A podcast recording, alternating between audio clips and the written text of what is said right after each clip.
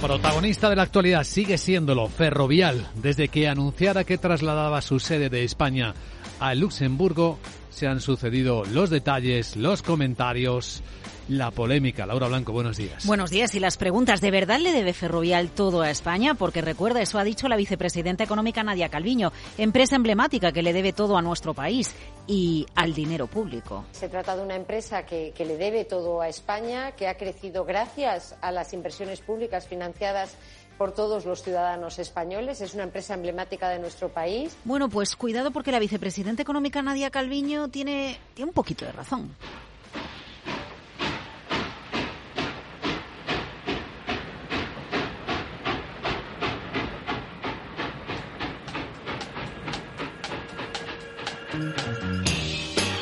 Suena un tren, claro, Luis Vicente, es que el propio nombre ferrovial tiene un vínculo clarísimo, ferroviario.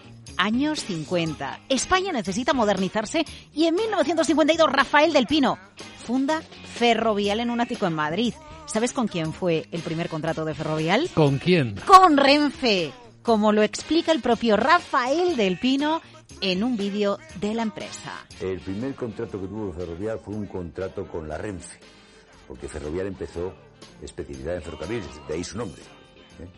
Un contrato que duró, por cierto, 16 años. Era un contrato de hacer agujeritos a las traviesas de ferrocarril, de hacer una cosa que no se hacía en España y que trajimos de Europa. Claro, ¿qué aportó Ferrovial, Luis Vicente? Pues las máquinas con las que cajear las traviesas. Esto se hacía macho, a mano y llevaba mm, mucho tiempo y tenía mucho coste. Lo que hace Ferrovial es meter máquinas que aceleran los procesos y, hace que se rebajen eh, esos costes. Bueno, después llegaron los años 60, carreteras, infraestructuras hidráulicas, mucha obra pública. Fue en los 70 cuando da el paso internacional, en los 70, y ya de ahí, bueno, pues imagínate, hasta tener una parte crucial del aeropuerto de Heathrow. Eh, en Londres, anda que no ha llovido. Por cierto, hablando de lluvia, lo de Ferrovial es Orvallo, lluvia fina, vendrá el chaparrón. Más empresas van a abandonar España, cambiar su sede social después de este caso. Preguntamos a los expertos. Juan Esteve, Cao, Carlos Ladero, GPM. Ellos dicen, podría suceder, pero quizás no pase más, no veamos más casos como Ferrovial por una cuestión de imagen.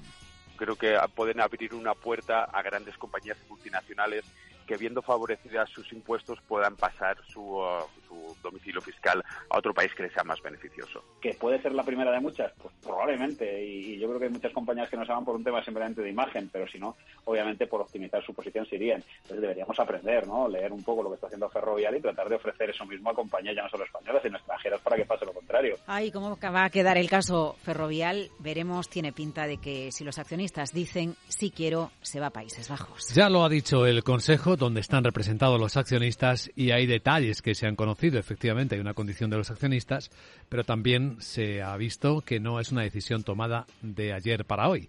Es una decisión largamente estudiada, probablemente durante años, por esta compañía española. Puede que otros también la estén estudiando.